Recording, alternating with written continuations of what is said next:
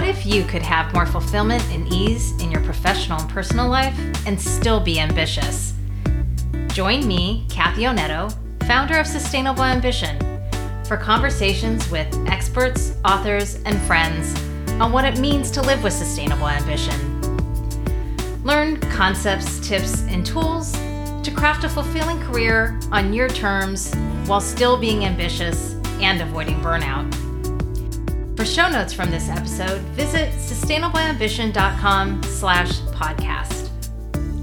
Now, let's learn more to help you craft your career to support your life from decade to decade. On to today's conversation.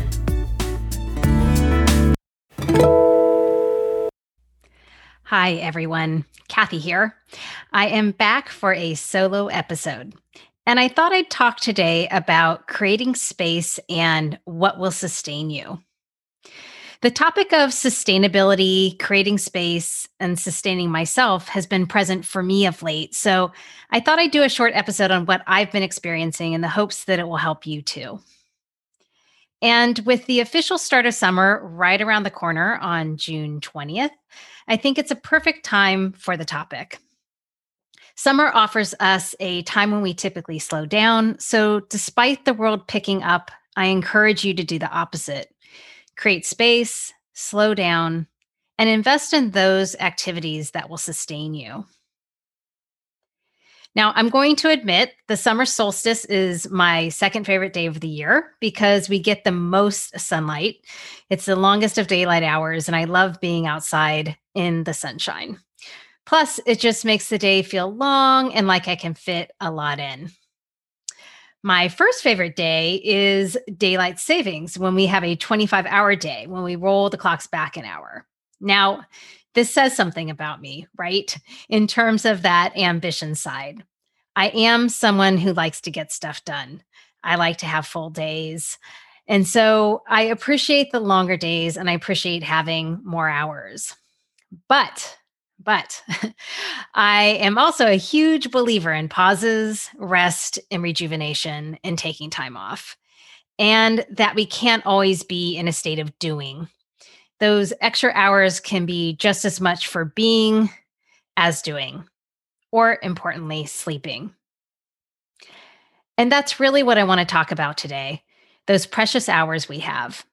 How do we use them? And do we focus all our time on doing or do we make sure we are including activities that sustain us, that keep us at our best? I talked with some on this podcast about self care. And some of us don't like that term because it comes with a lot of baggage and sounds self indulgent, even if it's not. So, what if we thought about it as sustaining care? What keeps us at our best? What keeps us fueled to operate as our best selves? So, why has this been present for me? Well, I don't know about you, but my 2021 started off busy. Now, I know many of us hate that term, including me, and here I am using it. I often cringe after telling people I'm busy. You know, so we really kind of need another word for what we experience.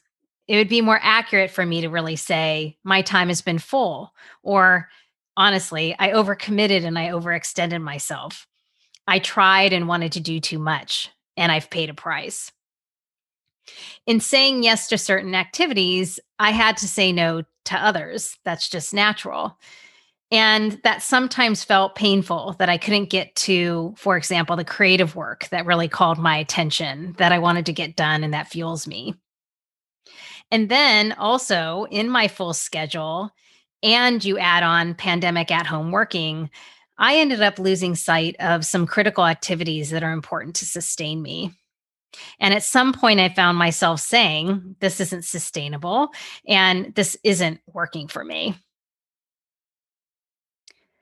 So the year has gone by fast so far for me in this five month period of fullness. And yet, as I mentioned at the start, we're opening back up in the US and in other places where we've been lucky to have access to vaccines. And I feel this momentum and push to go, go, go when all I want to do myself is kind of get back into my cocoon and slow down. And I know that could just be the stage I'm at, so it might not fit everyone's current state. But I have heard from others that they too are actually ready for a break and not rushing back out into the world. And I personally think that many of us are still in this stage of pandemic recovery. Uh, you know, the Atlantic had an interesting article on this point called What Happens When Americans Can Finally Exhale? The Pandemic's Wounds Are Still Wide Open you know, some of us are still dealing with the after effects of the pandemic, and this should be normalized. And let's just be clear it's not like the pandemic is over either. Certainly not around the world. We're all still dealing with it.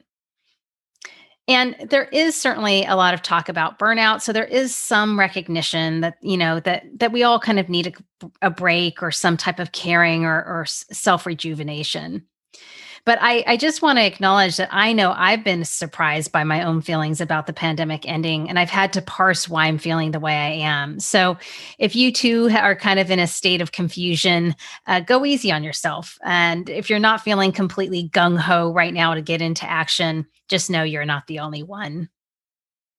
But it's been interesting because speaking with some colleagues recently, they also share that they are talking to people who are seeking motivation. And these individuals might just be feeling the languishing that Adam Grant talked about in his New York Times article that went viral. But what's important to recognize is that often what's needed before you can find flourishing again is a pause in time for renewal. So, this all relates to the third pillar of sustainable ambition that I call right effort, where I talk about directing your energy so your work doesn't unintentionally take over your life. And I talk about seven or perhaps nine nine P's. The first is perspective, pace, and patience.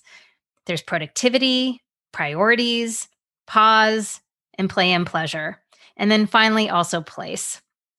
And what I'm going to share is, in a way, another approach to thinking about some of these P's at this moment in time. So, if you're feeling like you could use a deceleration for the summer, just like I do, and want time to further recuperate and restore, then I wanted to offer some prompts that have helped me recently to reset and refocus on what sustains me. I hope the prompts will help you figure out what will sustain you now and through the summer as well.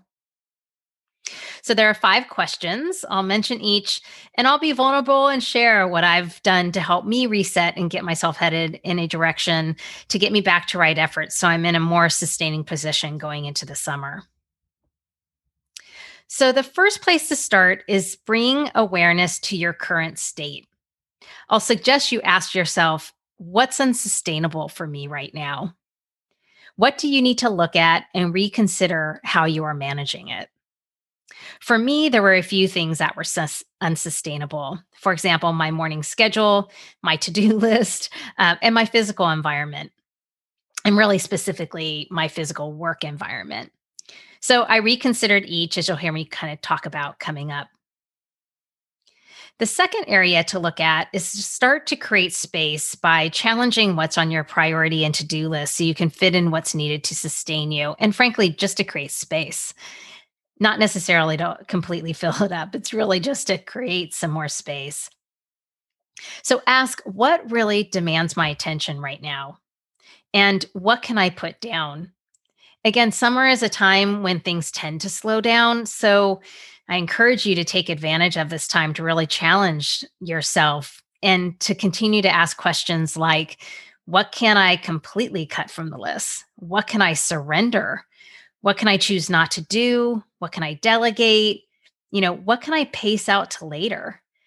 And what can I renegotiate with my employer so I can really focus my attention on what truly matters and what will create the greatest impact for the company? So I applied several of these questions to my own to do list. I cut projects completely from my list. For example, I had bought these systems intending to deploy them on my business. And after months of not getting to them, I finally gave up and unsubscribed and just cut the systems and projects off my list. And I have to tell you, it felt so good. Just this huge weight uh, had been lifted.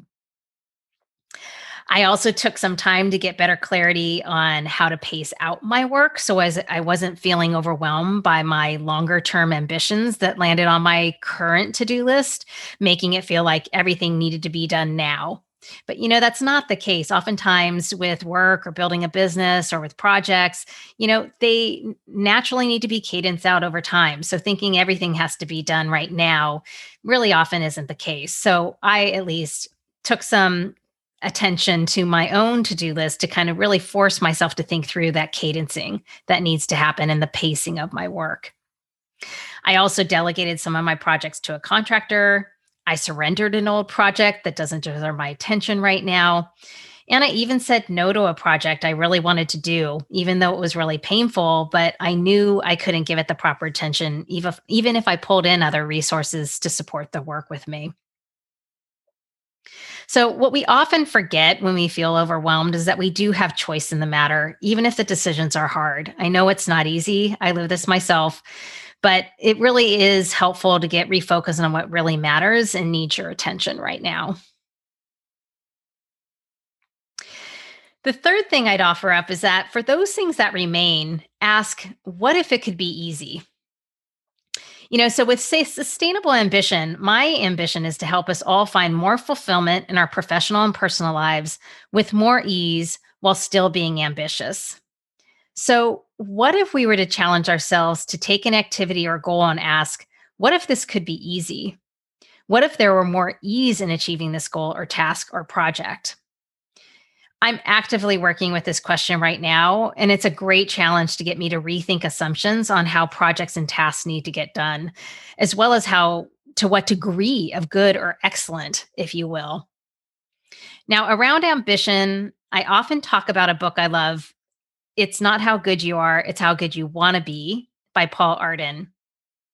In the book, he asks, So, how good do you want to be? Quite good, good, very good, the best in your field, the best in the world. So it's often helpful to ask with any task or project, what is my ambition with this project? You know, for many of us, we assume that our ambition has to always be to get the A or to be the best in the world or to be in the best in your field. But what if we were to reframe what success looks like? And in doing so, you might realize that a task can be accomplished with much more ease by simply, frankly, lowering the bar. And so let me give you a metaphor here. Might be a silly one, but you know, we all likely eat dinner every night. You know, do you want to cook a gourmet meal, a quick a quick weeknight dinner, or make what my husband jokingly calls with some of my meals an assembled dinner, like a cut up apple, cheese, nuts, and vegetables? You know, with any of these, dinner can be accomplished, but each of these requires a different degree of effort and resulting output. So, again, I'm taking this approach to some of my own projects right now, like content creation during a time when I need to reduce my focus in the short term and focus attention elsewhere, as well as just create some space. Now, the next important question, and probably one of the most important, I needed to ask myself, and I suggest you ask yourself as prompt number four is what will sustain me? What are the musts you need to have as part of your day that will keep you operating at your best? So, for me, on a daily basis, I realize I need to move my body at least one time per day. Um, and importantly, before I hop on any work calls. Uh, and I knew that this was really important and I hadn't been doing it. And so it doesn't mean that I can always fit in a long workout. So I have committed to this can be anywhere from five to 15 minutes it's really about getting my blood flowing and you know there's a lot of research that supports mind body connection and how exercise can really ha- help you start your day right and this was pretty critical for me. I'm a pretty active person always have been um, and not getting some type of activity at the start of my day was really impacting my overall energy and mood I also have learned as part of what sustains me is that I need time to reflect. I'm a thinker by nature. And so if I don't give myself some space to think, um, I'm just not my best over time. Not surprisingly, getting a decent amount of sleep is important, certainly time with my husband. And then I also, what's really important to me is practicing gratitude each day. So these things were actually often or sometimes added to my to do list every day. Um, or I should perhaps just say I'm just making sure I do them more consistently. You know, just because I realize I can't operate my, at my best if I don't include these activities. And again, these don't have to take that much time. It's about recrafting my day really to make it work better. So, a key part of this was for me revisiting my morning routine and then also having backups for how to bring these into my days, as Leslie Ford suggested in episode 19 of the podcast. And then I'm also thinking about the, what this looks like, not just daily, but also weekly, monthly, quarterly, and for the year. What are things that are important to put into my time over this cadence that will really sustain me? Now, a final note is that these sustaining elements may not all be about doing. That's kind of the examples I've been giving you. But I realized, for example, that what I needed to sustain me was not sitting all the time and working in a less cluttered environment. So, with the help of my husband, I now have a beautiful standing desk that has improved my energy during the day because I'm not sitting on my rear end all day. And I invested a bit of time to get my office space in order so I didn't feel so distracted by a lot of stuff. So, sustaining things can also be environmental, they can be other things as well. So, think about it broadly for yourself. A final question I'll leave you with that relates to the last around what you need to sustain yourself is what does it look like to build in time for rest, relaxation, and renewal? Now, as I mentioned earlier, I'm someone who appreciates and values being productive and getting things done. Yet, I'm also a huge believer in taking breaks and knowing that breaks that are critical for recovery and to sustain myself. I also need breaks, as I mentioned, just for thinking time and for my creative work. Many experts advocate the importance of rest and recovery. I've mentioned before listening to Doris Kearns Goodwin on Masterclass and how she speaks about these amazing presidents she studied and how they were both hard workers, but also knew how to take breaks for recovery. Athletes know the importance of hard work and then rest and recovery to come back stronger really we all can and should do the same. So, how can you be sure to build in time for rest, relaxation, and renewal? I know I sometimes have to be more intentional about this, and I'm learning that what I need can change over time as well. It's not static. What I need, you know, at coming off of these last six months might be different, or in the future um, time period might be different than what I need now. But what I'm starting to do now is um, I make sure I take a daily walk or run to give me time to reflect and to get outside on a weekly basis. I'm careful about how many activities I schedule. So I'm really making sure that I'm fitting in time on my weekends for rest, relaxation, and renewal. And then each month, I'm starting to set aside two Fridays and a weekend for my creative work. And I know that sounds luxurious, but I'm learning from what I'm trying to do right now that I need dedicated creative space and downtime to really fuel me and keep me going. So, what might it look like for you to build in time for rest, relaxation, and renewal? This again can look different for all of us. You need to really test uh, what will work best for you and then be open to it changing over time.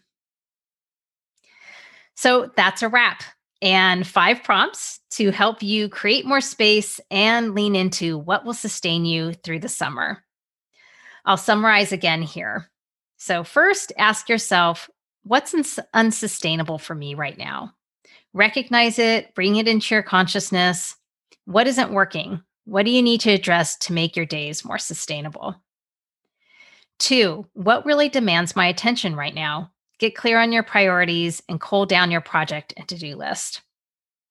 Three, for what's left, ask what if it could be easy? What can you take down a notch, or what could make it less cumbersome to achieve? Number four, what will sustain me?